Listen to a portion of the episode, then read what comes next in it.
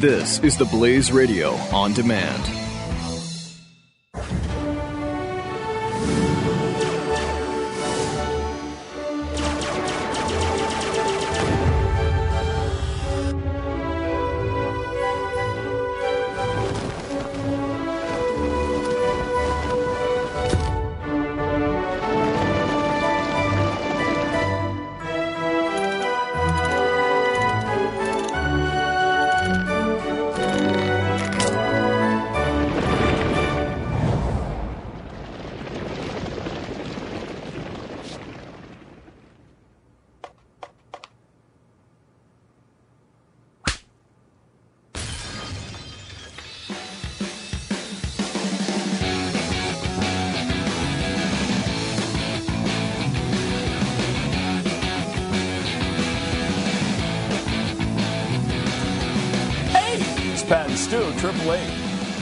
727 Beck is the number to call to get in touch with us today.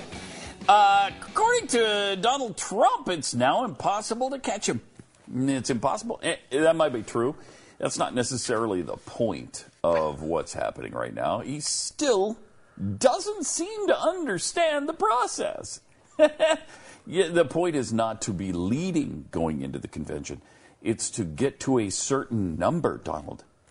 Okay, do you understand it? yet? and that you number is what, 35% of the delegates? No, that number is a fixed number at 1,237 delegates on your side. Hmm. You mean the majority?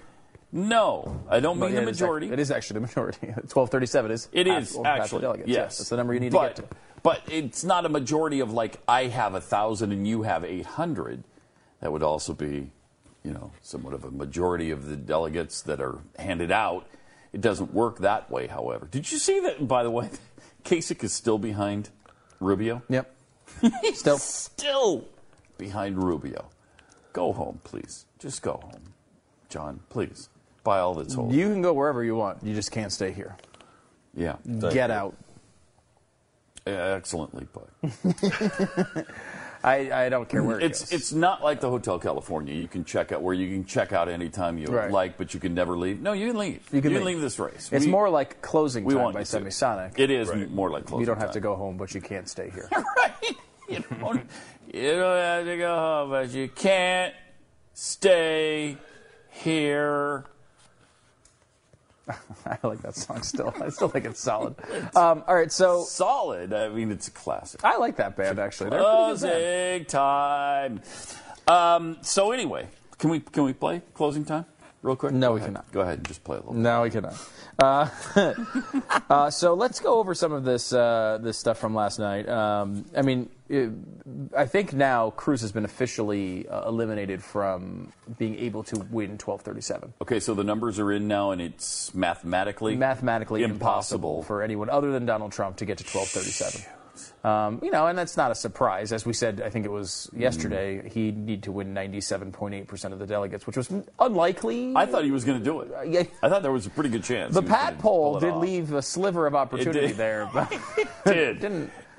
Yeah, the Pat poll thought it was about a uh, about an eighty percent chance he might win ninety seven percent of the uh, remaining delegates, but I guess not.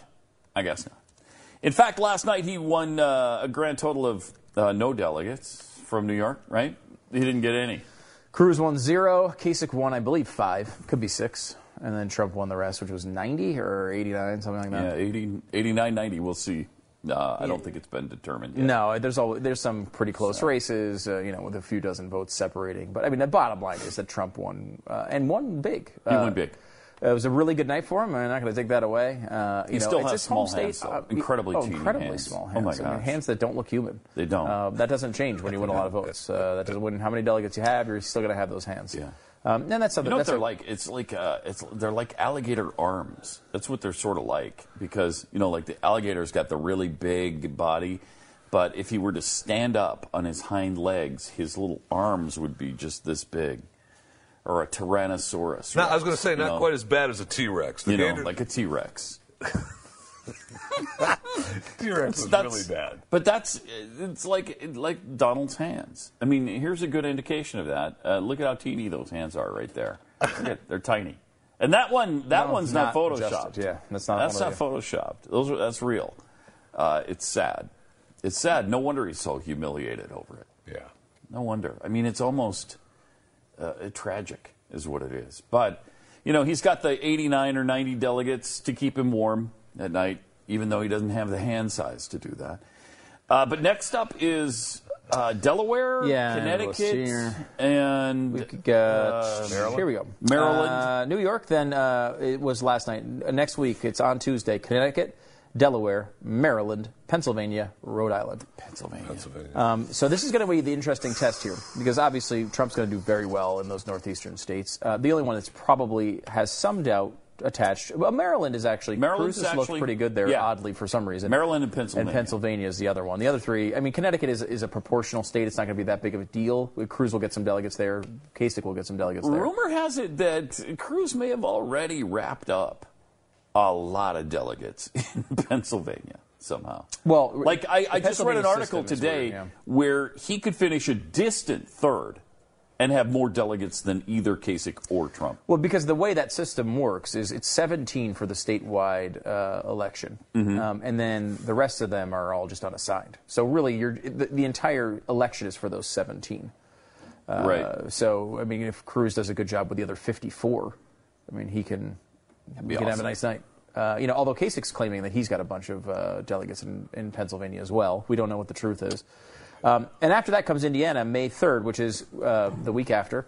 And most people are saying the combination of Indiana and California are, going to determine whether Trump gets to 1237 or not. Um, you know, he was at uh, 12. He was at tw- the initial estimate done by 538 was 1208. Uh, then he started underperforming, uh, and so he was. They brought it down to I think 1160, uh, but he overperformed in New York by about 20 delegates. So now it's more like 1180, 1190 in that region. It's going to be really close. If he gets to 1190, he's got a really good chance of winning over four dozen people, who, which he can pay literally any amount of money to be the nominee. Um, I mean, is that, I- do we know for a fact that's legal? we no. we don't know that for a fact. And when I say any amount of money, it's almost literal in that they don't believe it's technically illegal to buy their votes because it's not a it's not a normal election. However, uh, it may be illegal. It may be against party rules. They can always put those party rules in uh, uh, at some point. And the other part of that is it doesn't have to be money. It can be perks. It can be positions. It can be trips. It can be, hey, I want to meet with you guys down at Mar-a-Lago uh, for six weeks right after the vote because it's, you guys are that important. You know, I mean, eh, there's a million ways around it being money anyway. So, uh, you know, the, whether it's technically legal to buy them or not, we don't know for sure. Um, it doesn't seem to be a specific thing that stops it. I want to meet with you guys in your new house Yeah. on the beach in Malibu, uh, where I understand you just got this place. Uh, I don't. Who, who knows what he'll do? Hmm. Right. Who He'll knows do- what I he'll mean, do? You have to believe Donald Trump will do anything. Yeah. Right? I mean, uh, this is supposed to be what he does. Although he's been really bad at it so far, but that might be part of, uh, por- uh, uh, at least a portion of that might be just because his ca- his campaign is so bad. I mean, Corey Lewandowski, for all you know, whether he's he's assaulting women or not, is still up uh, for a question.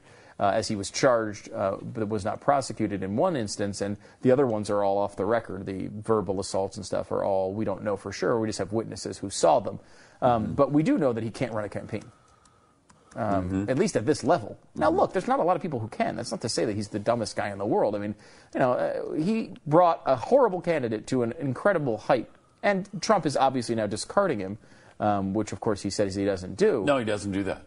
He doesn't do that. Yeah. So Uh, he said- well, I don't know he- he you is- said that. well, Stu. he is does- doing scheduling. Donald Trump doesn't discard people. he people. is doing scheduling, which is a big Right. right. So that's So a huge, huge. It's a big part of That's the, a huge job in the Trump uh, campaign. Right, but he's Huge. him professionalizing his campaign is not good. Uh, if you Mm-hmm. No, think he's not. a terrible candidate, as I do, Yeah, that's um, because not. you know there's been this long w- window of opportunity for him to lose, Mm. as he is just a terrible candidate and doesn't know what he's doing. And once he starts Mm-hmm. putting professional people around him, if he can control himself, which is difficult, he's never been able to do it before, but he, he might be able to. He's he's he's a smart. Did a pretty guy. good, pretty right. good job last night. Like he's contr- he's at In the speech. times controlling controlled his liberalism throughout this campaign. Yeah. Where he will go on a week or two without saying something that's to the left of Bernie Sanders. Mm-hmm. And you know, of course, he, he falls back into those patterns typically. But if he has a, a professional campaign that can keep him on, on message a little bit, uh, it might help him. You know, and again, he's he's close. Possible. He's close enough at this point that he doesn't. He just needs to really not bomb. I mean, there is probably no candidate in history that would belo- to not win the nomination in the position he's in. Yeah. On radio uh, earlier, uh, Glenn and I had disagreement over the Sean Hannity interview with uh, Ted Cruz. Um, I think it's kind of despicable what Hannity's doing. Um, but you be the judge in this interview. Is he fair? Is this uh, just you know just asking questions? Just asking questions. I think here? the number one question on the minds of Republicans right now is what is going on with the delegates. so you were not. in a process of talking to delegates, and it seems to be very extensive. Can you explain to people what's going on? Uh, Sean, with all respect, uh, that's not what people are concerned about. I'm campaigning every day. People are concerned about bringing jobs back to America. People are concerned about raising wages. People are concerned about getting the federal government off the backs of small businesses. And people are concerned about beating Hillary. And, and the media loves to obsess about process. This process and this whining from the Trump campaign is all silly. It's, it's very, very simple. Senator, I'm, I'm on, hang on a second. Senator, I'm on I'm on social media with millions of people. I have 550 radio stations, and I have the top-rated cable show at my hour all across the board. And I am telling hmm. you that hmm. people are telling me. me. that they find this hmm. whole process He's telling you that confusing. telling That him. is an important question because I think most people No, would it's like not. to know how this works. And I'm really am asking you. It's more than a process question. It's Oh. an integrity of the election question, and everybody's asking me this question. So I want, I'm giving you an asking opportunity to explain it. Sean, the the only people asking this question are the hardcore Donald Trump supporters. Why, why do you? simple fact. but, Senator, why do you do this every ask single It's time? I test you. no, you got to stop. okay, Every time I have stop you the tape the air right here for a and second, I ask a legitimate question. Stop the interview. Look at how pissed off he gets there.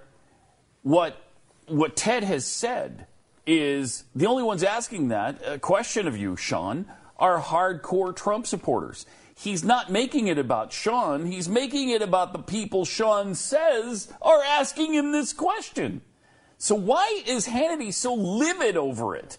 Well, wait a minute. You gotta stop. You gotta stop. You're always telling me that I'm for Trump when you're not supposed to say that on my show because I really am, but I don't want anybody to know. like, like people don't know it. Come on. Yeah, I mean, I, I- yeah, I don't know why. I don't know why he was upset with Cruz. Cruz's answer there. I mean, you know, first of all, he's he, he obviously Because he's got a lot and invested goes- in this. He's he's super invested in Donald Trump. That's why. I mean, I, I, you know, I don't know. Um, You're, I mean, look, I I do look and, and seen this stuff that Hannity's done, and he's tried to say that you know, like he's given equal time to the candidates. And I, I actually think that that's probably true. I mean, I, uh, you know, Trump. Yeah, equal it's, time but it's, is not the time issue. is not the issue, right? It's like what you do during the the- time. not the I, issue. I, I, I will say I have not seen a testy exchange like this where he goes after Donald Trump, who is, you know, by of course the most evasive guy in the campaign by far. Mm-hmm. Um, uh, it's not even remotely close. Now I tell you that as a guy who thinks Ted Cruz is a much better option. I'm not telling you that I think they're equal or trying to be, uh, you know, uh, to, to trying to give you the impression that I think that they're equal. I favor Cruz heavily. Um, but I mean, I, I have not heard any. I have not heard Hannity go after Trump like that. You got to stop this. I, mean, I, I mean, maybe he has, and I haven't watched every Sh- Sean Hannity show. Um, but I mean, I would say that the stuff I have seen from Hannity has been, you know, pretty fair, pretty pretty nice to Donald Trump, and and I would say, generally speaking, this this this thing this aside, he has not been uh, anti Ted Cruz. Uh, I think he favors the arguments Donald Trump makes. Uh, he tends to give them more of, of a of a of a, a hearing. I think uh, you know where I, I think a lot of times when Donald Trump you know sort of making stuff up and it's obvious BS, you know, it's, Trump or, Sean tends to uh, to f- help him along with those points. But that being said, he likes I think he likes Trump.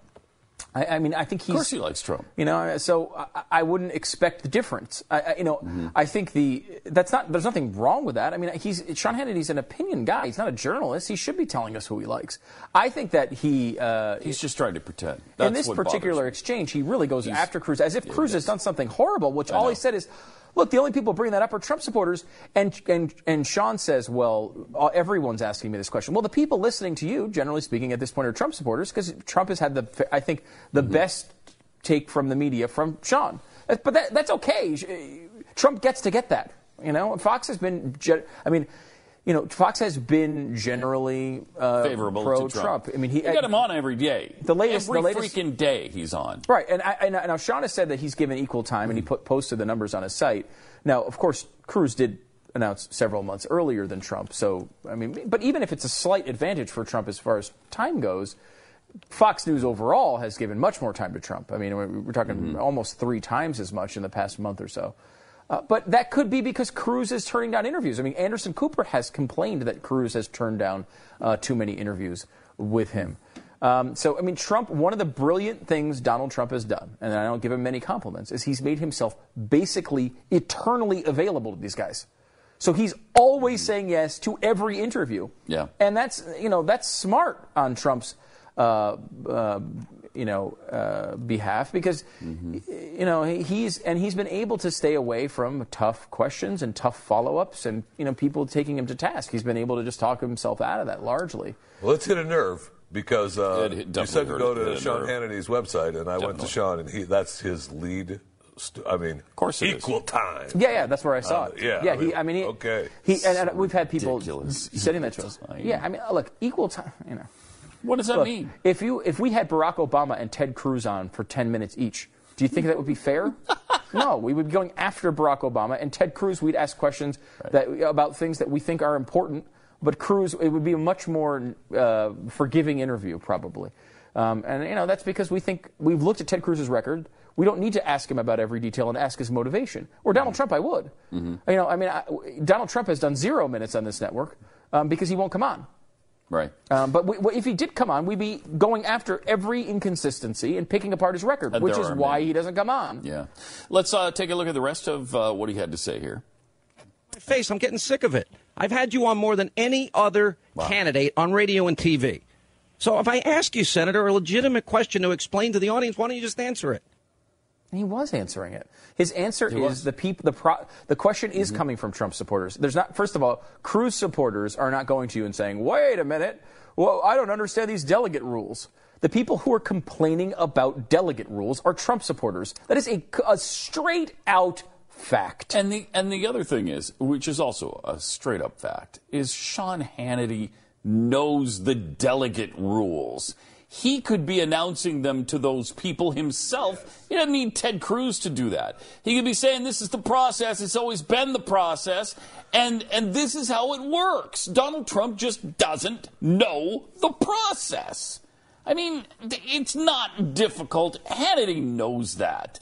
To play stupid like it's so disingenuous and phony. It just drives me out of my mind. But there was more, and here it is. In the last three weeks, there have been five elections in five states Utah, North Dakota, Wisconsin, Colorado, Wyoming. We've won all five. Over 1.3 million people voted in those five states. We won all five. All of this noise and complaining and whining has come from the Trump campaign because they don't like the fact that they've lost five elections in a row.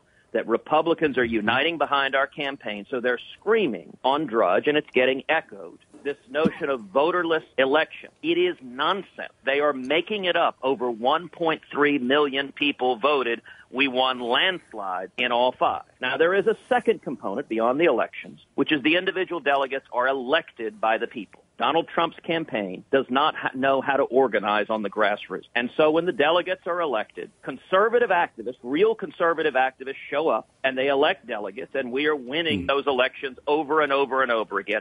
The Donald Trump campaign doesn't know what they're doing. They don't show up. In Colorado, the Donald Trump team was handing out flyers asking their supporters to vote for a slate of delegates. They included Cruz delegates on their slate. They just didn't even know how to type up a piece of paper without without getting it wrong. In Washington State when. Washington State elected their delegates. Three days before the election, the Donald Trump campaign, in a panic, realized Washington State was getting ready to elect their delegates. They sent out an emergency email to their Washington supporters, but they screwed up and sent it to their Washington, D.C. supporters instead of their Washington State supporters. I cannot help that the Donald Trump campaign does not seem capable of running a lemonade stand. If you lose, don't cry about it. Go back and learn how to win an election. Wow, that's good stuff. How's that, Sean? That answer the question? You all right with that? I, I, I don't know why he th- thought that Cruz did anything wrong there. I mean, I, I, He didn't. He didn't do anything wrong. Quite He's just so sensitive about it because yeah, uh, it seems he doesn't want to be called out. on that. I mean, I, Yeah. you know, look, I, I, I mean, maybe he thinks Cruz is doing something more there. I don't know because he didn't say. Well, you know, Sean, I know you're a Trump supporter, and you're so you're asking this. that. That's not what he. I, I, No. I honestly think I don't think he was even trying to insinuate No, that. and he explained it in the in the, Like he in was the saying- context of the interview. the hardcore Trump supporters are pissed off because they keep losing because their candidate can't do. I'm not can't play- talking He about sure you it that way, specifically, though. but boy, he took it that way. Yes, he did. A little sensitive? Hmm, I think so. uh, right now, our friends at My Patriot Supply have a. Uh, I mean, it's it's a stupid good deal. It really is. Uh, two week emergency food supply for only fifty bucks. It's incredible. Is that is that a stupid good deal? It's a- I would it's say a good yes. one. Yes, I would uh, say yes. But the problem is the food only lasts like 15 minutes after you get it, so you got to eat it right true. away. No, it's it, to 25 years.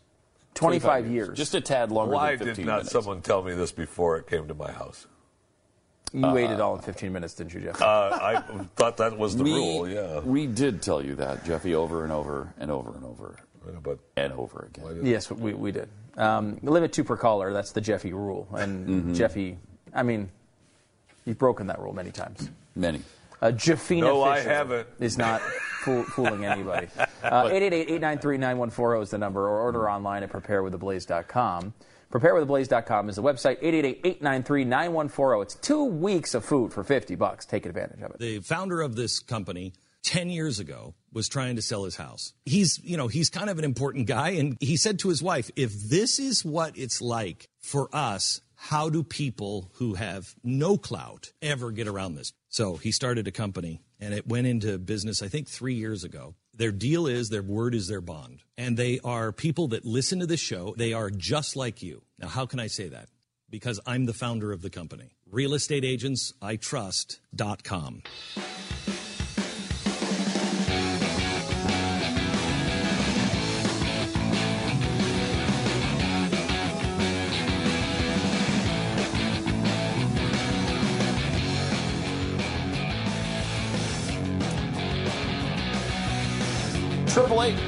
727 Beck, Pat and Stu. Uh, living closer to nature. It's apparently better for your health. Uh, this is why I do it. This is why.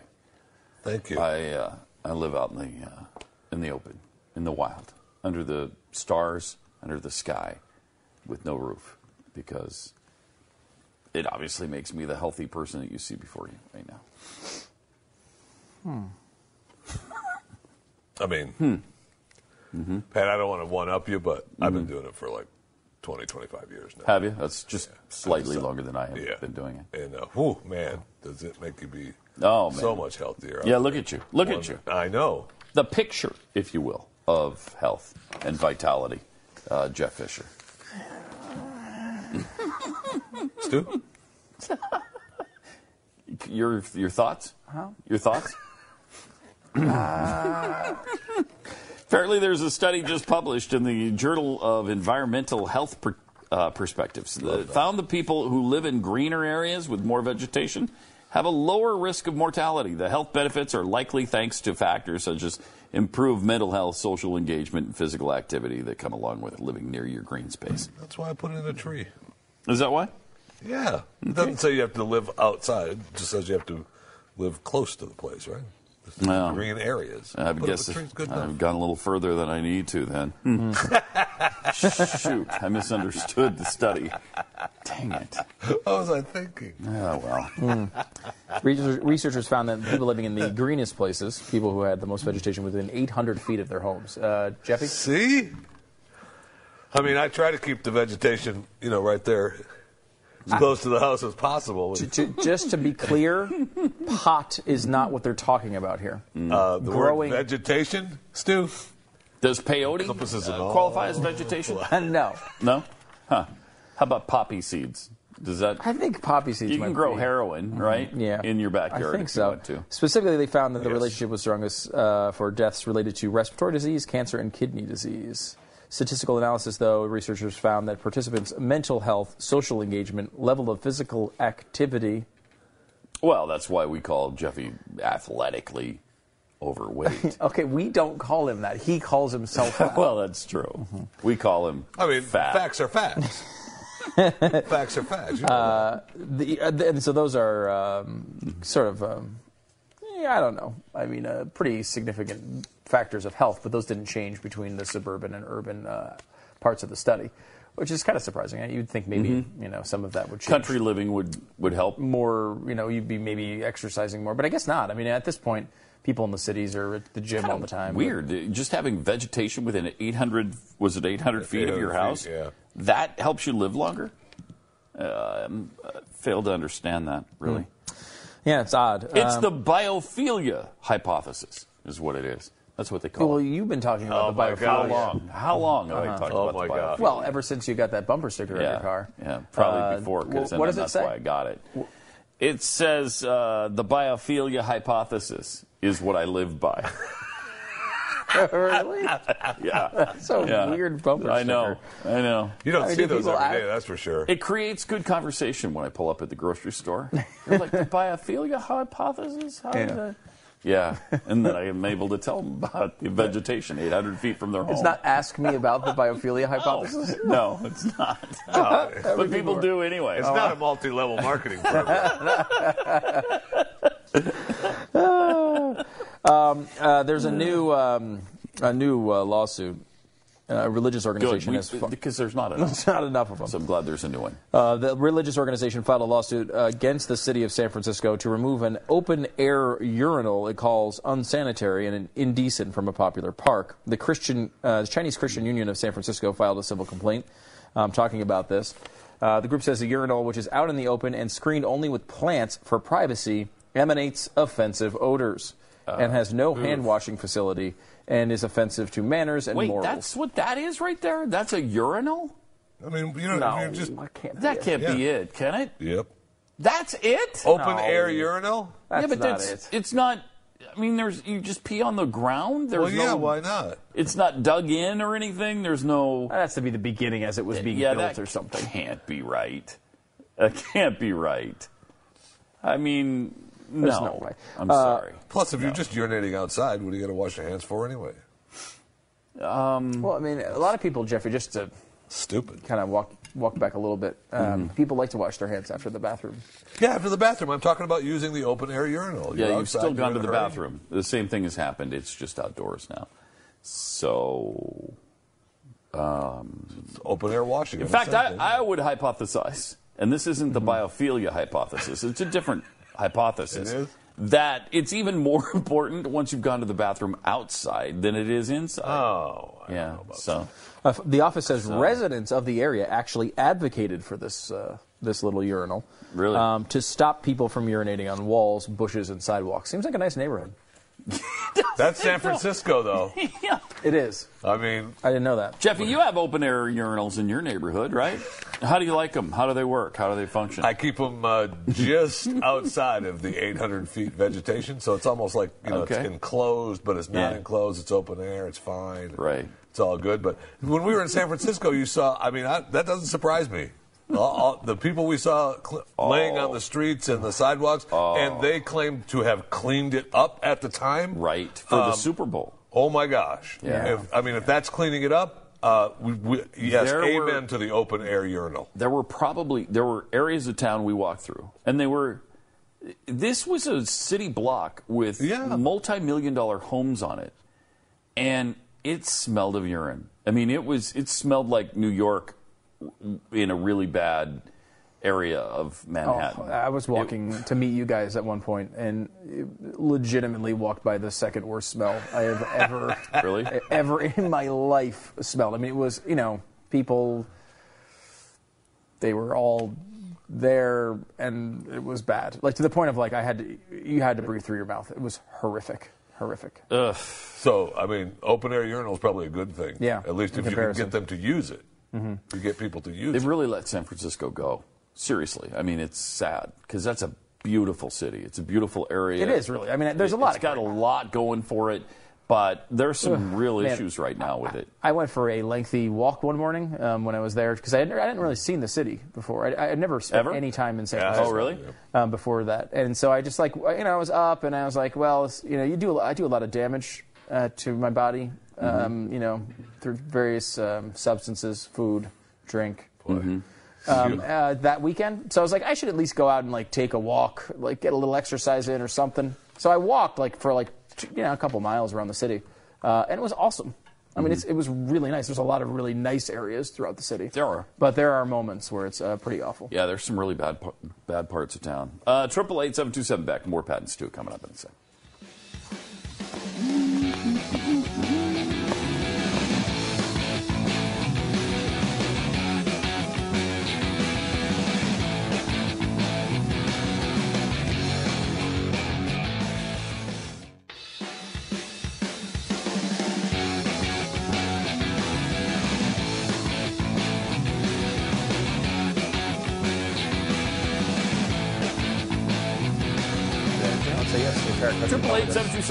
Seven Beck. It's Pat and Stu. Welcome. Hi. I have a couple sites uh, Nah, let's dedicated not talk about that at the moment, uh, Jeffy. Uh, Oh, there's a, I guess the latest uh, shot of my car uh, with the bumper stickers on it, and I'm just kind of thinking maybe I should move some of them to the back windshield. well, because Pat, here's the thing. I would argue you have so many important messages you're Uh, trying to make too sure many people important understand. messages. Yeah. What if you were to move They like shouldn't cover one another. I, now, I don't want to step on your on your uh, on your on your messaging here, but maybe Mm-hmm. move the maybe make the transphobic hate speech thing a little smaller. Yeah, the, the one that Move says to the there's window. one thing I hate. If there's one thing I hate, it's transphobic hate speech. Make that a tad smaller and make it fit on the back windshield. Yeah, like make it small in the window. maybe right. Mm-hmm. move them around so you cover the window. Maybe even cover the license plate. Whoa. Okay, well, yeah, Um, and some of the bumper stickers could cover the license plate. I don't care about it being legal. break the law? Well, that way I can speed, and the cops won't know. That's right. Well, that's that makes sense. point. who's speeding. Because I want to see the other messages, and now all I can see is the transphobic hate speech one and whatever is most cu- uh, current. Plus, of course, Jeffy is fat, which never gets covered. Right. The other, I would, the other problem I do have with it is that Jeffy is fat. I can't quite see the full border of that, and I really want to experience that thing What are you Right. talking about? entirely. Like I see all the words, but I, I mean that's. I do like the fact that yesterday's bumper sticker, the one that I just put up yesterday, is already on. Uh, somebody took a photo of it, and I didn't even uh, see him out there. But what about the radiated wild boars who will take over the area surrounding Fukushima? It's good to Oh. see that's up there now. I mean, you said that so, so many times. It's just, uh, so many times. Whenever someone just says, "What about the wild boar, uh, radiated wild boars?" I say, "Who will take over the area surrounding Fukushima?" I got yeah. it. I got it. Point to Pat's trunk. Yeah, yeah. Um, by the way, uh, none of those are fake uh, bumper stickers. You should know that those are all real. Uh, All unlike the cake uh, from Whole Foods uh, that we've been talking about in the news, Jordan Brown uh, kind of did this. I guess he's a gay pastor. Uh, is what we've been hearing in the reports, and here's his video. Watch. Hello, I am Jordan Brown. Hi, Jordan. Uh, today is um, April 14th, 2016. Mm-hmm. Uh, it is approximately uh, 5.50 p.m. He looks tired. Uh, here in um, He's been crying Austin, because of the hate. Texas. Uh, today, I went to Whole Foods um, and I ordered a cake. Um, I just want to show you this real quick. Show it to us Um, real quick. I ordered a cake, and as you see on the cake, On the cake. I had them write "Love Wins. wins." Right. I see that. When I got into my vehicle, I not notice that. I looked inside and I saw that they had wrote "Love wins" on there. See nice and clear. Also, it Also? is still in a sealed box. As you see, I, I have not opened up this box yet. It is still sealed. As you see right here, Mm-hmm. it is still sealed. I do see it's still sealed. and uh, it just isn't the box that they uh, sold you the cake in. How could you? So- I mean, what a. How could you look at the? What would possess you to do something like that? Because, by the way, in case you don't know the full story, we talked about it on radio. But for those who didn't hear it, uh, you know, the cake. They? Did, Whole Foods didn't write that on this cake. He wrote it on the cake. At least that's the accusation. And Whole Foods is so sure of this because they released video of the cake. Uh, a, it's in a different box. B, the word isn't on there. Uh, C, the label's in a different place. Here's the actual footage. Can we see this on the screen here? Um, you see him. He there he is. He's walking up right there. He puts it down. Um, and you see right on the top. He scans the top of it, which is not where the label was. Uh, Yeah, because if you flip that upside down, the cake's going to be ruined. it does not Right? seem to be have the leaves on the top of the box, although it's a little hard to see from that angle. Um, and there's no way he could have missed it, right? No. No. There's no way you could have missed the, that word in the middle of the cake like that. Like it was written on the side of the cake, he should have written it on the side of the cake. Well, he's looking down at it right now. Yeah. He he would have seen, and he would have gone to the manager, and he would have said, "Hey, look what they wrote on my cake. Uh, is this what you do to people?" Oh, and, did you notice- and of course, the answer is no. That's not what they do to people. Actually, uh, it looks like he like puts his wallet on the top of the on the top of the box. Oh, so Yeah. he could. So like, oh, I had the wallet on the top of the box. Uh, but I mean, what a. I mean, that's kind of psychopathic, isn't it? Mm-hmm. Who does that? By the way, the other thing that, of course, he probably did not know was the person who actually decorated the cake is part of the LGBTQ community. Mm-hmm. I don't know what part of that community that person is in, or if it's a man or a woman, or if the, they have a gender at all. I don't know. However, like the idea that a gay person or a transgendered person would write that word in the middle of a cake, it seems a tad unlikely. Yes, yes, it does. A tad. Mm-hmm. A tad. So it looks like uh, that is a big hoax. And we, we did this list, and I, it's worth going through again. This is from Daily Wire.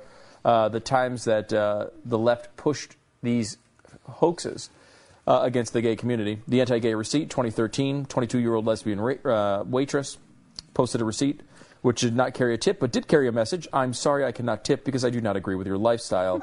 Uh, which whoever does that, You uh, know, you know. well, we all do. I mean, every time I go, as I mentioned on radio, every time I go to a restaurant, I make sure I ask them about their lifestyle. Whoever's waiting the table, I I talk to them extensively about their sexual preferences. Who do you prefer to have sex with? If it's a same-sex person, why then I'm writing things on the receipt. And oftentimes we'll just get up and leave, and I'll write a little note to them about their lifestyle and how I don't agree with it.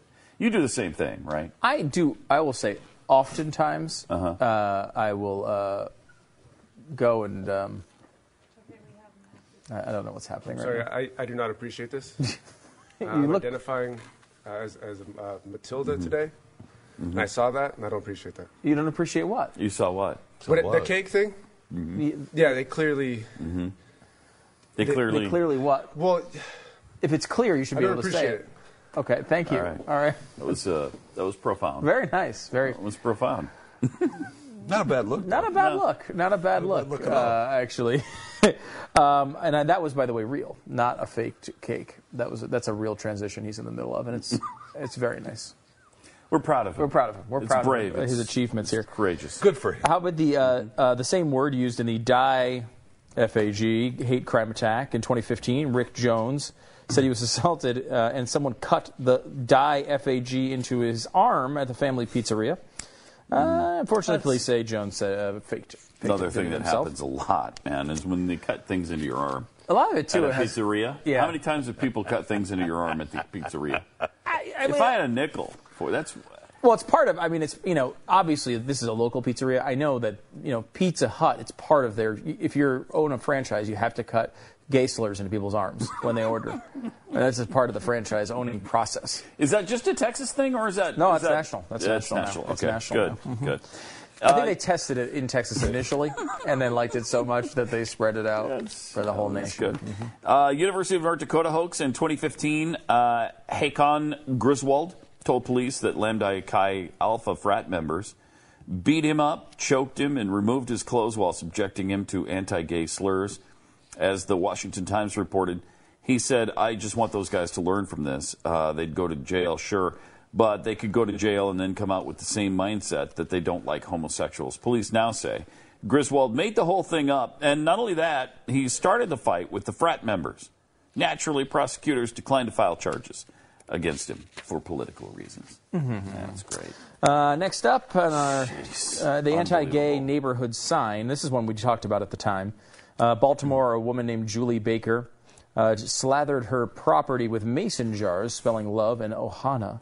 She then received a uh, letter from an anonymous neighbor. Your yard is becoming relentlessly gay. I remember doing this at the times. Relentlessly gay. Myself and others in the neighborhood ask that you tone it down. Again, tone it down. T I D all capitalized. This is how they caught her um, because she did. She writes the same way, which is a really weird way of writing, um, where she capitalizes words in the middle and the end of sentences. For example, this is a Christian area, and there are children. Children is capitalized in that sentence. It's also, uh, I mean, it's, it's an undoubtedly true statement, though. There are children. I mean, you can't disagree with that. Yeah, and there are children. And there are children. Um, uh, sh- she raised a bunch of money, and then uh, she was just, they found out she was hoaxing for cash. And uh, she, I think she t- returned the money, if I, if I remember Oh, did she? Yeah, she, because it, she got found out. Then there was the anti-gay arson in 2010. Um, a lesbian couple torched their home in an attempt to claim insurance cash. Uh, they spray painted the word queer on their own garage to cover up for their hoax, and they got caught as well. Uh, in fact, they accused their neighbor Janice Millsaps of saying, "Do you know what's better than one dead queer? Two dead queers." That's really ugly, really ugly. Um, jury found in favor of the insurance company because it was a hoax. Um, then there was another gay ar- anti-gay arson. Uh, Frank Elliott, it was a gay bar owner, set fire to his own nightclub in Chicago. Before doing so, he wrote anti-gay slogans all over the walls of the establishment so he could claim anti-gay targeting. He'll, he'd have to give uh, hundred thousand dollars back, uh, which is, you know, you never want to have to do that. Jeffy, when you scam someone out of hundred thousand dollars, you don't want to have to give it back. Well, first of all, scam is such a hard word. when you Is it? assist people in Mm-hmm. giving you money, you don't want to give it back. No, you don't. You don't. No, I think that's probably a truism. Uh, then there was the anti-gay spray paint in 2012. Colorado couple uh, called the cops to report that somebody spray painted their garage with the ugly slogan "Kill the gay." Uh, they also reported that they'd found a noose on their doorknob. The police investigated, found the two lovely ladies had committed the act themselves. Great Nebraska anti-gay body carving. In 2012, lesbian woman uh, uh, was arrested for hoaxing the police after reporting that three men in ski masks invaded her home, bound her, beat her, spray painted her home with anti-gay slurs, and carved her body before lighting her house on fire. Hate when that happens. Um, so there you go. Right. and uh, that didn't happen. No, it didn't happen. Then there's an anti-gay beating um, in Missoula, Montana, that actually did not happen. He he uh, had big bruises on his face, but that was from a failed backflip. And the University of North Carolina- burning hoax. A freshman at UNC Chapel Hill claimed a man attacked him for his sexuality, tried to brand him with a hot knife. Um, his prof- uh, professor, uh, his professor was Mike Adams. Wrote in a message later released to the campus community. Chancellor Thorp revealed the obvious: the Department of Public Safety has determined that the alleged aggravated ac- assault did not occur, uh, and uh, they will not report it as a hate crime because it didn't, you know, happen and such. And then, not, not listed here, but maybe the biggest of all is the Matthew Shepard situation from Yeah. 1998. It's a little different in that, like, he obviously didn't say it was a gay hoax himself because he was right. dead. Others, others. Um, did. it was a brutal So it murder. wasn't That's hoaxed. true. Yeah. Yeah, it but- just was reported as fact. Yeah, For by the media. The media sort of hoaxed us For on that one. It years. seems like. Again, we don't know. There, there may have been an element of that in the crime, but it looks like it was just as much, if not more, a drug crime. Mm-hmm. And the person who did it, one of the people who did it, was actually sup- Gay. reportedly having sex with Matthew Shepard. Yeah. Uh, so it was not a Weird. hey straight people hate gay people issue, which is what it was made out to be. It was a Right. drug fueled uh, bisexual who killed the, the the gay guy. Yeah. Um, I mean, it's a terrible crime no Terrible. matter what, but they Really tried to make it into something it wasn't. And by the way, the per, the person who unearthed this, and we're hope maybe we can have him on, uh, is Gay. a is a gay author. Mm-hmm. Um, so a gay uh, journalist. Triple eight seven two seven Beck. More Pat and Stu coming up.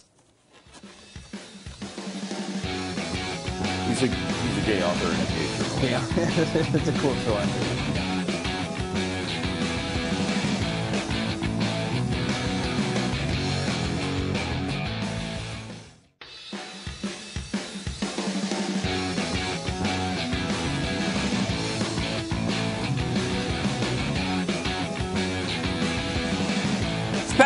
Stu, 888 bet uh, Just for fun, uh, Business Insider has released the 10 highest grossing animated movies of the modern era. So this wouldn't include like Snow White, Sleeping Beauty, because those are, you know, those were huge. But uh, at number 10, Shrek the Third. Uh, adjusted gross is $408 million. Uh, Shrek, I guess the first, is that the, uh, the, yeah, that's the initial one in 2001. 411.4 million, which is a pretty good, pretty good take. Toy Story 2, 416 million. Frozen at number seven. I would have thought it would be uh, higher on the list than that. Yeah. 427 million. I mean, Yeah. Frozen is so big with my granddaughters. Oh, my yes. gosh. My uh, Ainsley, my daughter, who is three, uh, is a fan. I Does would say. she like to dress up as Dresses Anna up as or Elsa. Elsa. Uh, yeah. Elsa or uh, Anna? Sings "Let It Go" constantly. Yeah. Oh yeah. Uh, has a "Let It Go" magic wand, which sings "Let It Go" for her constantly. Okay. And that can't get irritating. Oh no no no! The good It thing is, can't. uh, it says "Let it go, let it go, Let it go. can't hold you back anymore" or something like Mhm. that. Let it go, let it go, and it stops. It's like, why would you stop it in the middle of a freaking line? it drives me nuts. It's maybe the, not that exact point, but it's like Uh-huh. it goes. Oh no, because at one point it goes, "Here I stand, and here I'll stay." That's that's the line. Here I'll stand, and it just stops. what, what the hell are you stopping it there for? And so it doesn't do here, I'll stay. Right, it doesn't do here, I'll stay. Okay, Which wow. drives me crazy. Yeah, um, so that's number seven. Number six, Monsters Inc. It's not right. From 2001, 429 million. Number five, Toy Story, Toy Story 3 at 454 million. Uh, then at number four, Aladdin at 456 million. Such a good movie. I mean, Robin Williams was brilliant in that. and it's adjusted for inflation, which is, I mean, obviously it was 1992, so it's uh, some inflation added in there, which, but still the fourth biggest of all time. Finding Nemo, number three, 536 million. Then at 618, uh, Shrek 2. And number one, coming in. By a mile, by the number one. Huh? By a mile, the number one movie is The Yeah, Lion. King, 775 million, and that doesn't include, you know, like the play, the Broadway play that was the show that was uh, out outside our window of Radio City. You could Yeah, see the logo forever. for it forever. I can't even imagine how much money they made off of that thing.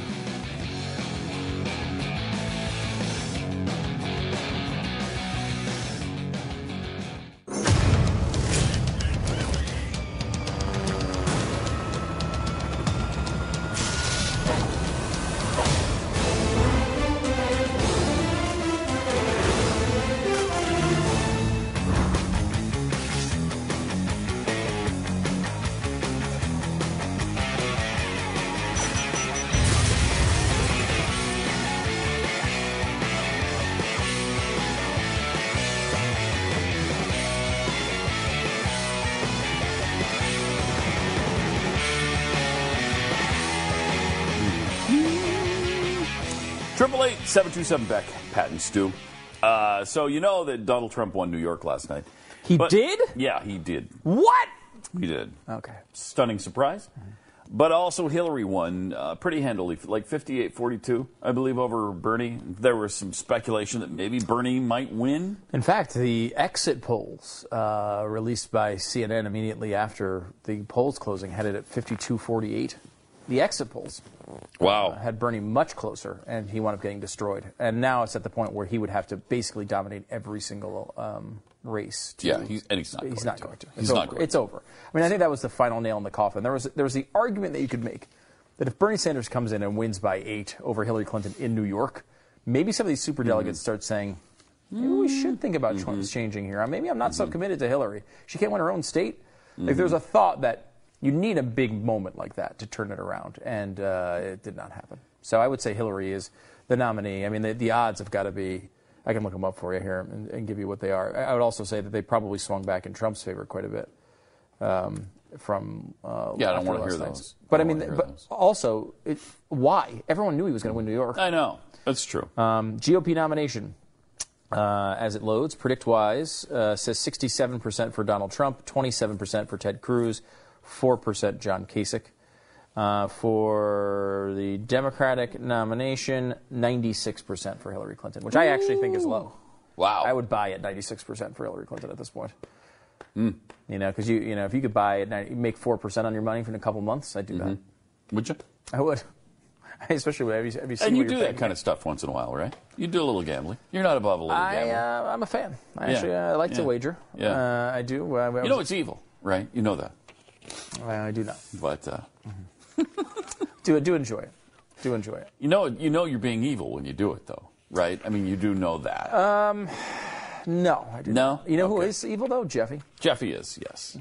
Yes. That is true. And there he is in all his What did I do now? You know the other thing about it, Jeffy? he's also he's fat. Athletically overweight is what he is. Thank you. Tired of telling you. Um, here's uh, Seriously. uh, Bernie Sanders, of course, uh, democratic socialism is Mm-hmm. his thing, and uh, is it the same thing as the, the old school socialism? Maybe it's something different, new, and exciting. Maybe that's something. How about think think about It that is. for a minute? It is. It is? Hmm. brand spanking new. It's really exciting. You know who doesn't agree with that seems to be Matt Kibbe. Watch. Is I'm socialism a trying dictatorship? to wrap my head Oh, wow. Wow. around That's this idea of mm-hmm. democratic socialism. I'm not trying to make fun of it. I'm trying to understand the difference between the old socialism, the government controls the means of production socialism, and this new democratic version. So, of course, I went back and went to the original doctrine, socialism as conceived of by Karl Marx and Frederick Engels. They had this phrase called dictatorship of the proletariat. And in their world, there was going to be power, there was going to be authoritarian control, and they were fighting against the bourgeoisie, the moneyed class, the, the capitalists, the people that were producing all sorts of wealth and keeping it to themselves. So, what do they replace that with? A new dictatorship. Notice the word dictatorship, because under any form of socialism, democratic or otherwise, you are going to be redistributing a lot of people's stuff from some people to other people. If it's democratic, if it's a dictatorship of the proletariat, that means that 50.1% of the population is free to do whatever it wants as long as it has a majority. Does that mean taking stuff from 49.9% of the population? Yes. Does it mean imposing your will on other people through the monopoly power of government? We have to assume that even democratic socialism is a form of dictatorship. I don't even know if you're assuming. Matt always uh, surprises with a new look there. Yeah, Matt's got lately. the beard. He's, sporting the beard. He's rocking that, uh, you know, that big beard thing going. Uh, Jeffy, good. what, what is that? Why you're making this statement? What statement is that? Why don't you take a look? Oh my gosh. Yeah. I Yeah. mean, You're beard or not- no beard. Yeah, right. Come on now. Right? Absolutely. Come on now. Uh, that's it's an interesting point, and, and that one has not been covered, of course, enough. The, the, the, democracy is not the end all be all. It's not this wonderful thing. I, I, I sat, had a, an argument with a um, uh, supporter of Trump, of course, on Twitter a couple weeks ago, and I, he said he quoted me from the show as if he caught me saying something when I said America is not a democracy. It's like, um, well, here, let me give you another quote from, you know, like Sam Adams and John Adams and Thomas Jefferson and Mm-hmm. Ben James Franklin. Madison and Ben Franklin. I I don't remember which ones they actually were, but it was a bunch of the founders who have pointed that out pretty specifically that that's exactly what they thought. And they thought a democracy would just kill itself. It's suicide. And that's only because they only thought that though, because it happened in every single case. Every single democracy killed itself. Every one of them. Which is why they didn't want to be a democracy, which is why we're not a democracy. We're a democratic republic. So, uh, and another guy who's really good at explaining this stuff, other than Matt Kibbe, is uh, Milton Friedman. And back in 1985, you know, we featured uh, Friedman on radio a couple of weeks ago in a, in a series of um, uh, really good defenses on capitalism and the way the free market works. Well, back in 1985, David Brooks, who is agonizing, pretends to be conservative, um, but he's not. And he's a, uh New York Times columnist now, sat across from economist Milton Friedman and got schooled by him uh, on why government subsidized higher education was a bad idea. Take a look. I agree that I think the, the subsidies are regressive and that the wrong people are paying for it. On the other hand, I think there are some sectors of the, of the world which economics, economics should stay out of, and which private interests should stay out of. And I think education is one. Mm-hmm. I think as soon as you start offering people economic incentives to get educated or to use the education that they get for economic means. In other words, once you put a price tag on knowledge, I think you're going to be. What are you talking about? You mean to say that the graduates of colleges and universities don't use their capacities in the direction which is influenced by the incomes they can earn? Not completely, no. Oh, but neither do the people who don't go to college. Nobody is completely dominated by the highest income. So, in what respect, or in what in what way do you think that governmental financing of higher education in any way changes mm-hmm. The incentives to which the individuals who get the education react? Well, it's hard to talk about this with, without having the possibilities before us. Let me tell one possibility I've heard is that people would, in, in effect, invest in me. If I went to college, somebody would say, he's probably going to do well, so we'll pay him to go to college, and then as he makes money, he, he'll pay us back. And it's a good investment. That gives, first of all, they're going to judge people not on how well they get educated, but how well they're going to do after college. So right there, I think that's a subversion of the Let's educational stop for process. a moment. Okay. You think that the, uh, uh, the grantors of government higher education are judging the expenditure of that education by how good the education is? How do you explain the fact that the most eminent universities, disproportionately contributing to the Nobel laureates or other marks, are the non-governmental as opposed to the governmental institutions? Well, I, I mean, I think Yeah. private institutions are, in general, better. Though certainly there are very good state institutions.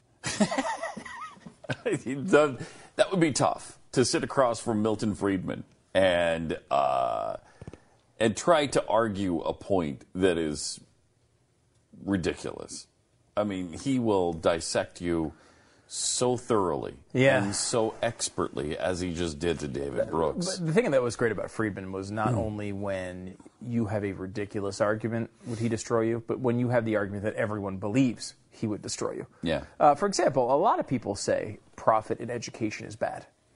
Um, you shouldn't have for-profit schools. A lot of people believe that, um, and not just not even just leftists. A lot of conservatives. Wow, No, they do, yeah. You know, and I mean, people who you know, but I think it's just Which because they haven't thought it out. which is really weird Yeah. because y- you look at uh, all the all the schools that are private that do so well. I mean, w- would you rather send your kids if you had the money? If money is no object, would you rather send them to a for-profit school, which is a private school, or would you rather send them to public education? Uh, Jeffy, can you answer that one? Yeah. Okay. He has no idea. Is he boycotting the show you, today? Are What's- you just are you just not participating? Is there, are you? I mean, are you working your websites or what's going on today? Is it a subscription error? Is a site down or something? As a matter of fact, yes. Okay. There, All right. there We is a, won't. there is a website issue. We won't come to you Um, again then. And no, I no, no, that's all right. Is it uh, what? What should we ask? Which which site it is? well, you know, you mentioned the. The you don't want to. You don't want to say. that was- no, I can't remember now if that was on or off the air, so I don't want to come. but it's kind of interesting. I mean, you, you think about a Harvard, which has, I think, uh, last I saw, $34 billion in endowment money. 34 billion. Uh, you know, th- is, is, so are you going to get a better education with a school like that, or are you going to get a, s- uh, a better education at a school that struggles for every penny? I, I think it's absolutely adorable that people think a, a school with $34 billion is not a for profit institution. Right. Now, they might put Of it course into an it is. endowment so they can all course it spend is. it, on themselves. That's still a for profit Yep. uh, is. institution. It, absolutely is. And it's no different than the University of Phoenix. Who is a for-profit institution? I mean, yes, it's a little bit different in the way it's set up, and obviously Harvard and, and other colleges have different standards. I mean, Harvard has Mm-hmm. a very high uh, level of excellence that they hold themselves to, and I think that's great. But I mean, I'm sorry, when you get $34 billion in an, in an endowment, you are a for profit institution. Um, and a lot of these uh, state schools operate in very similar ways. If you have a, uh, a, a state college that pays their head football coach $3 million a year so you can bring in more people and spend more money on yourself, what are you? I mean, I, it's like there is a, there's a difference between a charity and a nonprofit. You know, a charity, you know, you're bringing in money and you're giving it to people in need. There are a lot of nonprofits that take a bunch of money in and spend it all on themselves. Mm-hmm. and they spend it all.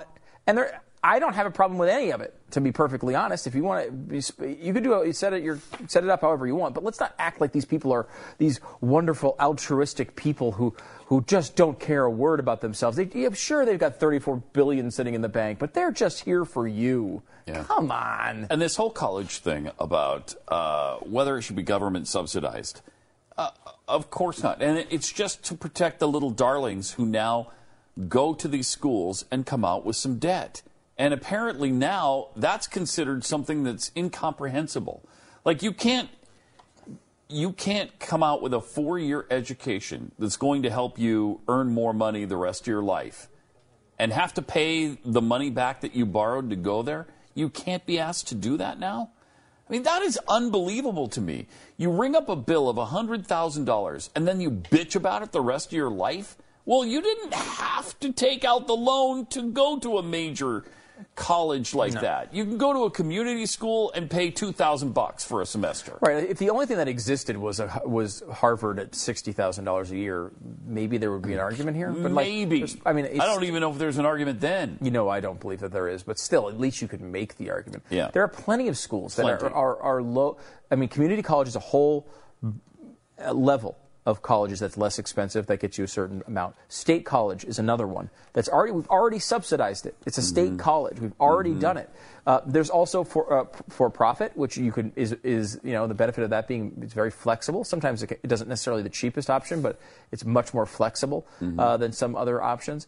Um, so there's benefits to that. No what else there is? There's something called, uh, I'm, I'm talking about to get a tuition paid. There's something called um, work. That's what it is. Work. You could work your way through school. That's what my brother did. He, he worked his butt off. He had two jobs, got married at 19, worked his way through college. Uh, what a concept. Can nobody do that anymore? You can't ask somebody to work and pay their way through college? Or, how about this? Save when you know you're going to go to college.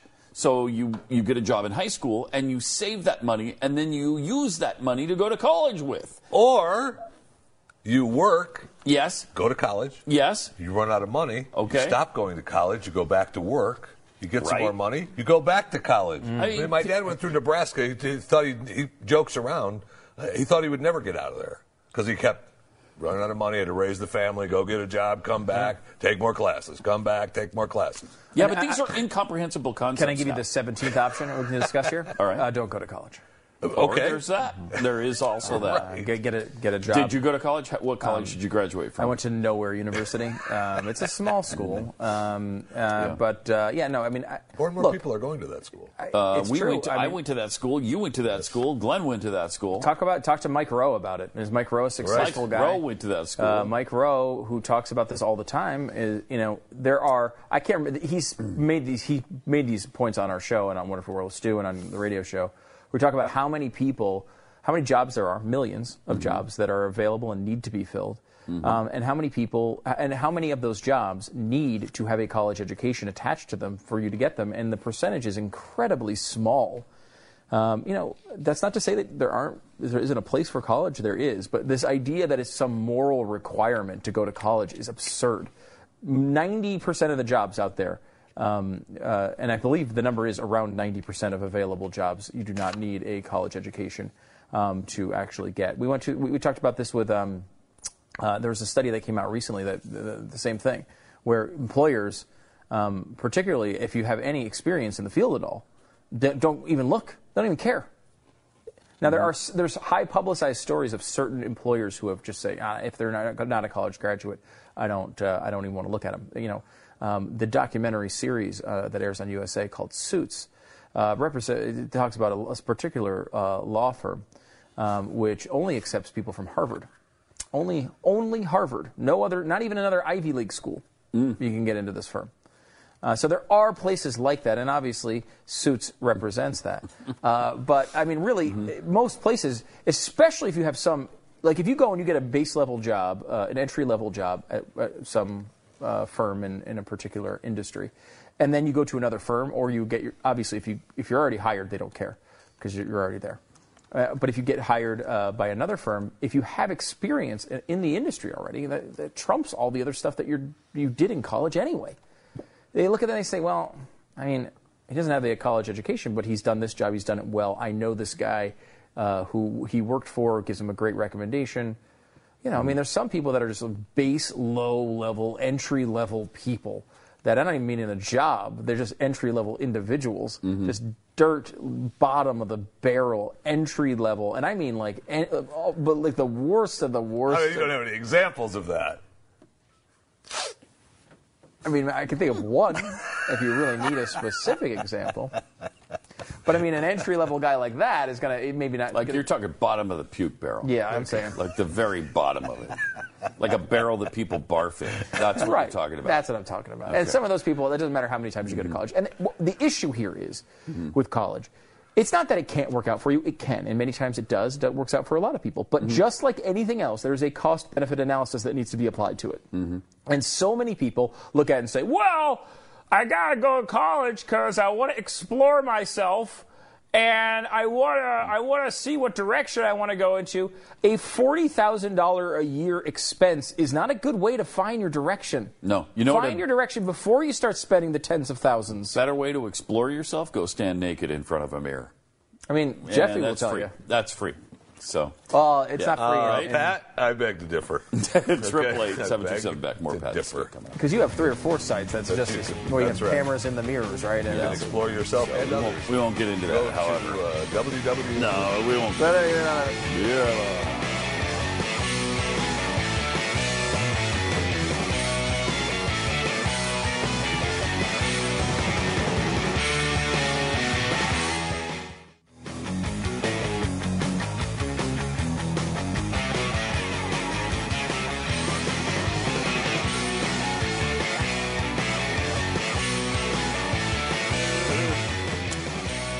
Environmental Protection Agency is investing $75,000 more into a wireless device that can monitor how long hotel guests spend in the shower. This is different from the typical monitoring device in showers that Jeffy installs.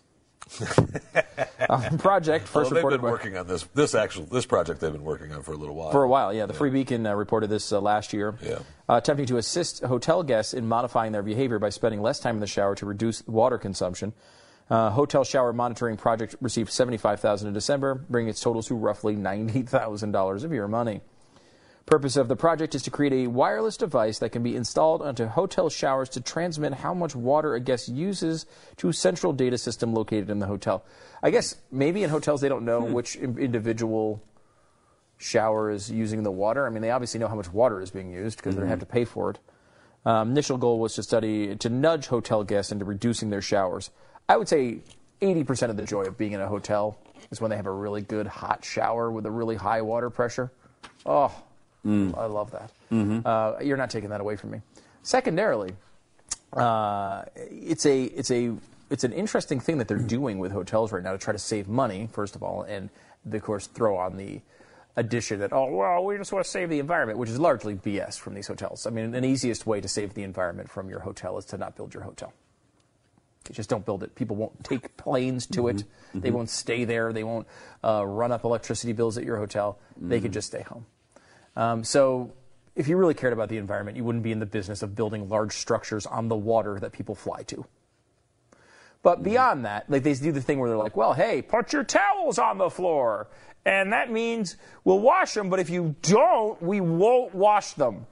Um, put, take your sheets off the bed if you really want us to wash them."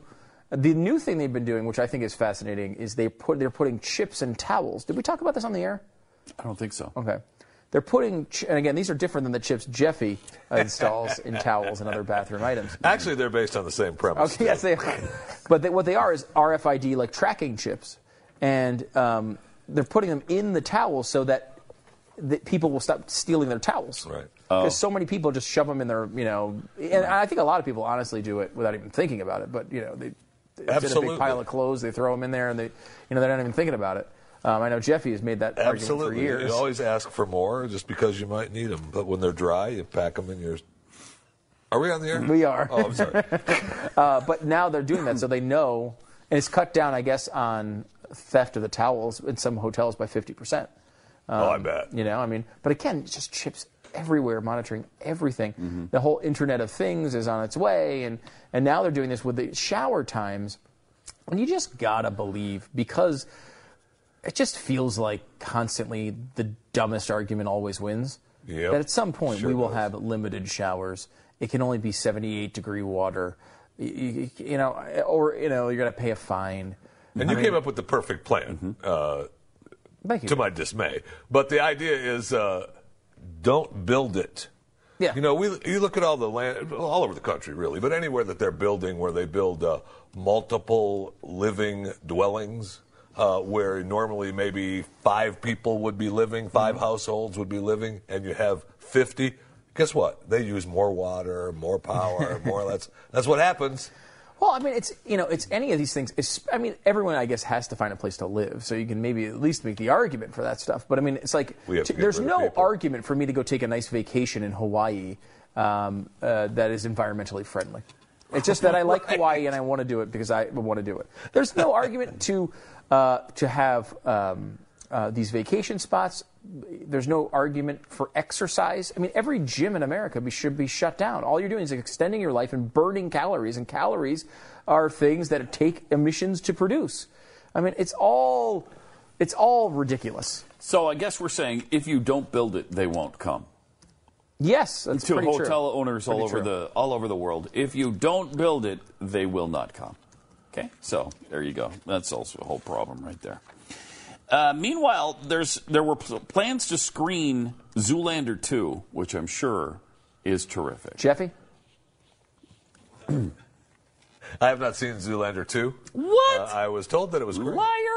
I was told that it was great. Is that because it's not released on like home video or Netflix or something yet? Because you will see it when it's on.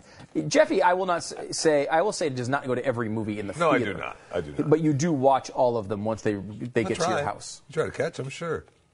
That's what I they're there they- for. They went through all the trouble of making it. Hello. Uh, Zoolander 2, I, I, I did not hear it was excellent, I will say. I heard it was pretty bad. Oh, I, I can imagine it was really Our- bad. if someone Did you see sat the with us one the no? other morning, Did you see the first one? No, Um, no. someone sat with us the other morning saying how good it was in uh, the room we call the Oval that we broadcast the radio show from.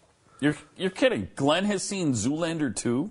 Yeah, the, uh, maybe not two, but one was he saying wasn't he was saying that it was good. One was mildly enjoyable at times, Yeah. at moments. Was I it? mean, it was you know, it's stupid comedy, but it had a, it's funny. It was like a, an extended Saturday Night Live sketch.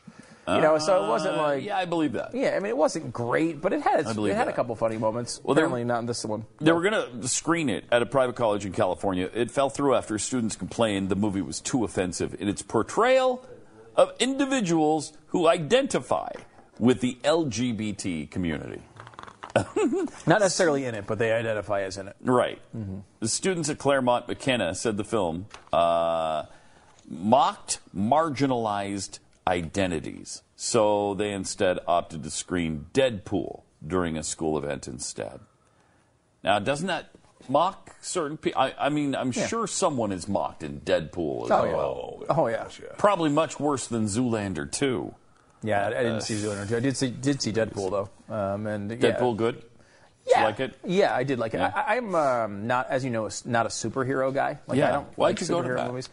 Uh, actually, my wife really wanted to see it. Really? I don't know why. Gee, could it be because uh, I Ryan, know. was it Ryan Reynolds? Ryan Reynolds, Yeah, yeah. he's like half naked throughout most of it. Yeah. Um, so probably why. But uh, that being said, it was it, you know it was it's a very dark, sarcastic type of a movie, and I like those the spin on on those movies. Like I don't like the typical like Hollywood you know like action hero movie like that superhero movie, but I like when they like you know. I don't know. I like the idea that like they're more normal people and like they have you know they're losers or they're sarcastic wise asses and like there's some of that stuff I like. Um, and in that movie, that's all it is. He's just a total sarcastic wise ass It sounds kind of like. and lots of It'd be- violence. Very violent. Yeah, I bet. Very violent. yeah. Tri- okay. Uh, It was good though. It was good. Triple eight seven two seven back. More Pat and Stu. You know, inevitable. Inevitable. Ah, jeez. I mean, every Nothing single you do. day, there's always another past nothing segment. It's like get it, get it over. with, You know what I mean? about it.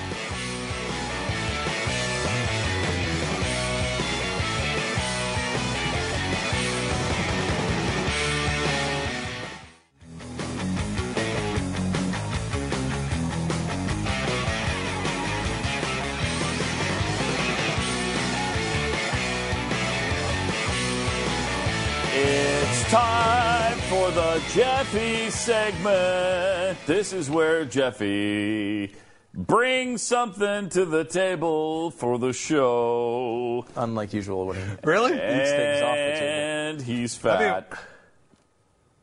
Athletically overweight. Uh, athletically overweight. Yeah. All right, there's Jeffy. That's the uh, new intro to the Jeffy segment. Yeah.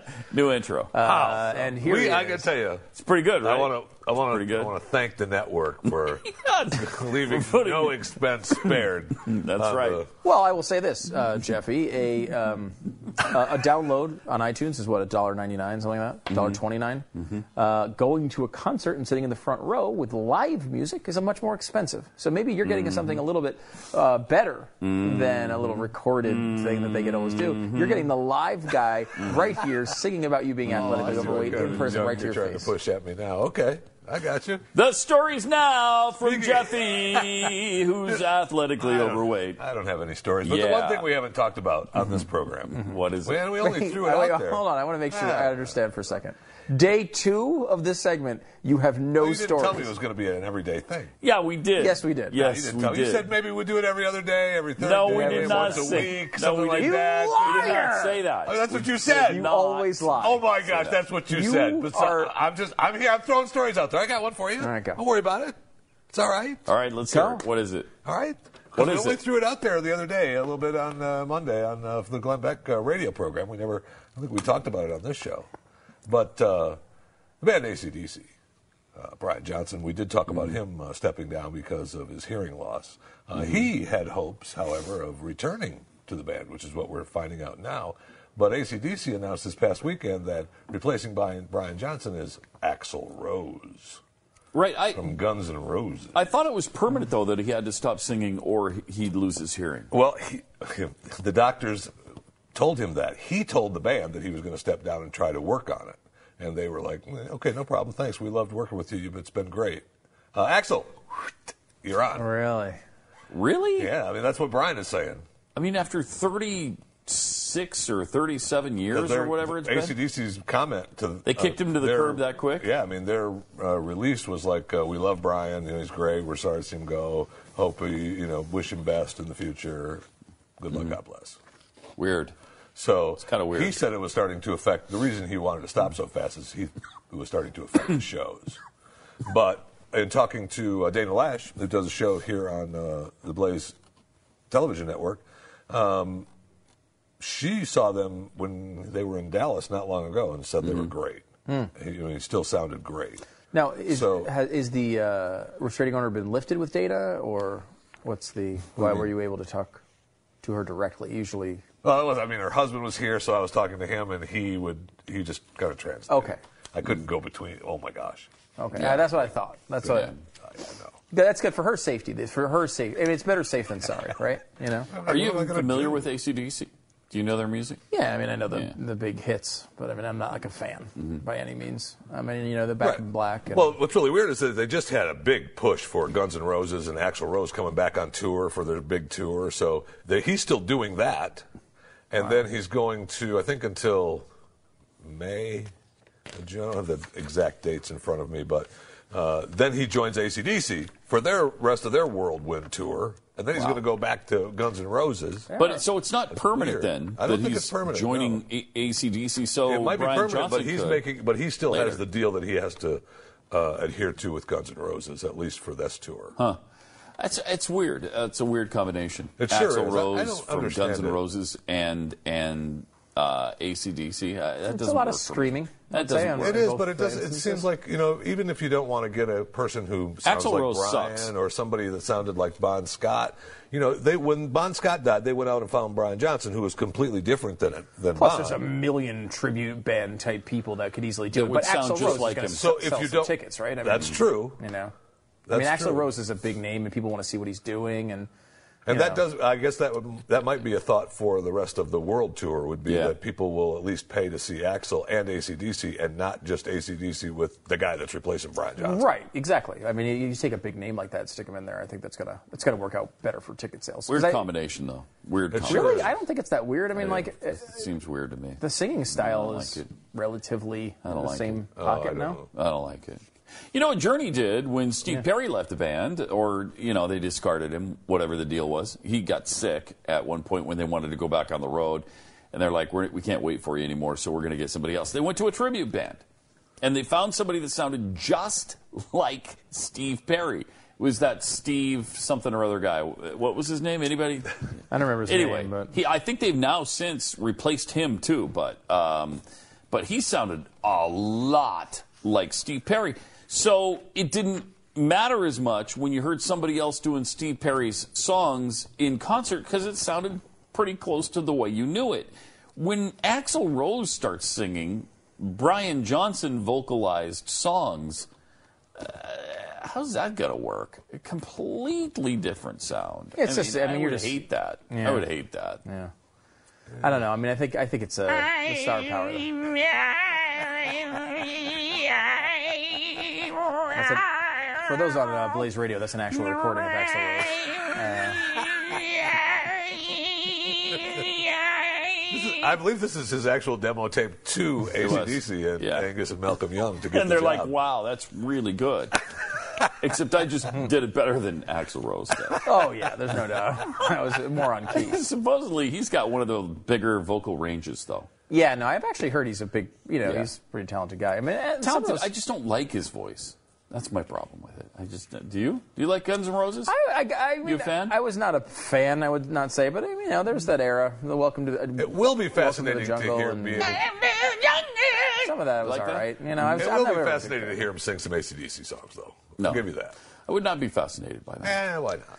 like I think there's something to, uh, and this happens a lot in concerts where uh, uh, an established artist will just sing a song of another artist in their own concerts, um, and there, Mm-hmm. Yeah, there's something that's a little that. different, though. Taylor Swift ha- brings somebody on stage at every show, a different person like at every concert, and she does a song. Yeah, and, and they're all huge names, of course. Taylor Swift can do anything she wants. Like she literally, you know what? Um, uh, communism has been implemented. I think they would do it. I think I think if she said it, it would just happen. I actually don't Um, doubt that. She's that powerful at this point. But she, she'll just be like, oh, uh, I'm in New York, Jay Z.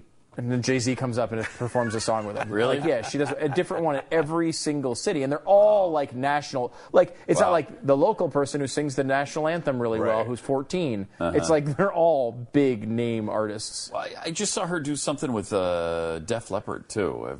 Uh, is that a thing? I mean, does Might she have been the same thing. I don't know. Def Leppard. But I mean, like, there's something to seeing that, right? Like, Sure. it's kind of cool. Like, if you're at a show, you know, a Boston, not in North Carolina, um, because they won't go there anymore. But Was it Boston too? Yeah, yeah, Boston just did too? one. Yeah, they just did a new. Uh, am I breaking news to you guys You about are. Boston? Boston? How Yeah, the hell you is are. that Yes, possible? you are. I don't know, but they wrote a letter and they're canceling all their North Carolina concerts because of the, the I mean, I thought Boston was through anyway. I didn't know up. they were touring. The yeah, they are. history. But I mean, if they had, Look at that. That guy's dead. That guy's gone. that guy's gone. That guy's gone. so it's not He's the even really one left. Boston. It's one guy who Yeah. wrote the letter to North Oh, it's Carolina. Tom Scholz. That's it. Yeah. Tom Scholz. I wouldn't go see them if you paid me that a- money. the foot powder guy? The foot powder guy? Scho- isn't Scholz like a Tom foot powder? Scholz, the foot powder Okay, guy. Yeah. good. Yeah. Okay, Scholz so- is the foot. But I mean, if Boston was out there going and and Lou Gramm came in for a song and, and did it, you it would be interesting. That would to be interesting, right? yes. But like That as would. a whole That tour is another matter. You're right. You know, Right, right, I mean, right. I- so there's some like it would be just cool. Like a good when you point. see someone who comes in and, and, and because you know they love the band that you love. Yeah. it's kind of cool. It is. Um, and I'm sure you know. Axl Uh, Rose is a Queen fan. did it with uh, Bad Company singer. Yeah. Is it Jim Rogers? Um, recently, they just did a whole worldwide tour. Queen and, and this guy from Bad Company. So that might be the model. yeah, Yeah. maybe. Maybe that's what we're, the, the wave of the future now. Triple Eight, and then you get Taylor Swift uh, to just Stand there and do a sing. sh- song in Whatever a she mini does. skirt, and then that would probably work. Would too. probably work too, yeah. Yeah. Yeah, that would Triple probably eight seven two seven back. More Pat and Stu We, coming. we up. tried a, a show with Jeffy in a miniskirt. Uh, didn't work as it well. Wasn't as successful. I don't Not- know what not the as what the successful as you formula. might think. There's something in that different formula that model. there's a Yeah. uh, Different model. yeah.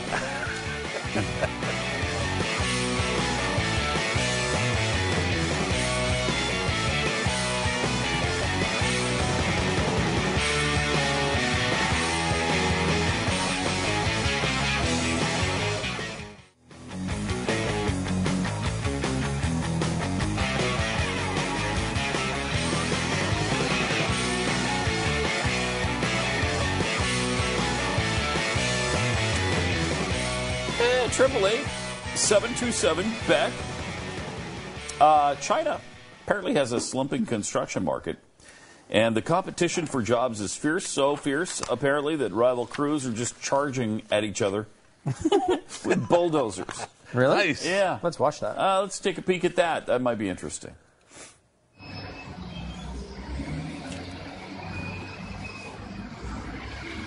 Oh, I'm a fan of this.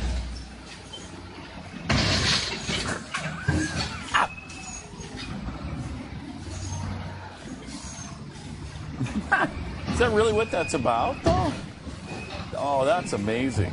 Somebody's going to get hurt. Hey, hey, Hey, kids. Oh, hello. Oh, no, Oh, here comes his buddy. boy. Oh, boy. China like a has really fun video game. gangs. Gangs Gangs of bulldozers. Wow, that's that's not good. That is uh, He's lifting him up. That is hilarious. that's dangerous, man.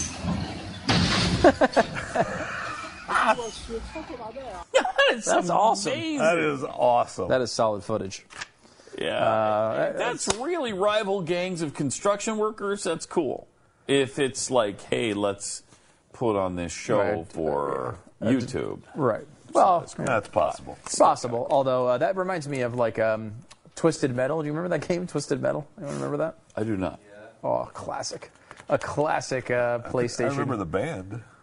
No, this is not a band. This is That a, was this is a uh, video Twisted game. Sister. But you go around with all different vehicles like this, and essentially have a war with the other vehicles. That's exactly what that reminds me of.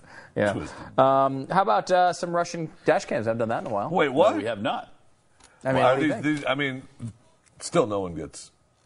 No, no one gets There's- hurt in Russian dash cams, Jeff. Ever. You should know that. You That's, should, by that's the now. only reason we can abide playing these because Okay. we know that there's never been an injury during a Russian dash cam video.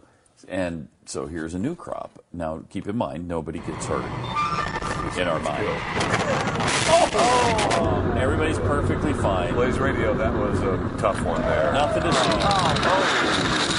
That car just turned in front of him. See, they're fine.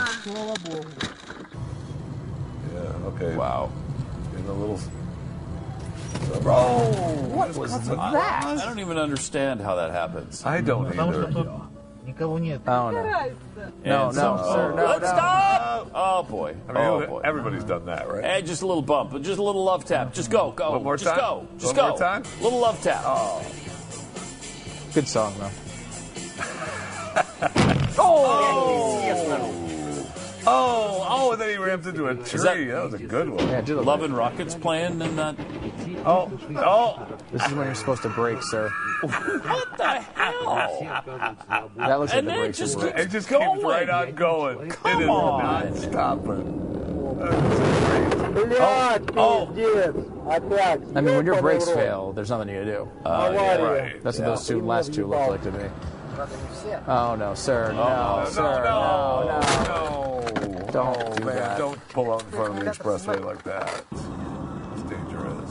This guy's going way too fast. And Way too look at fast. that. He's got a green light. Everybody's just driving through the red light on the other side.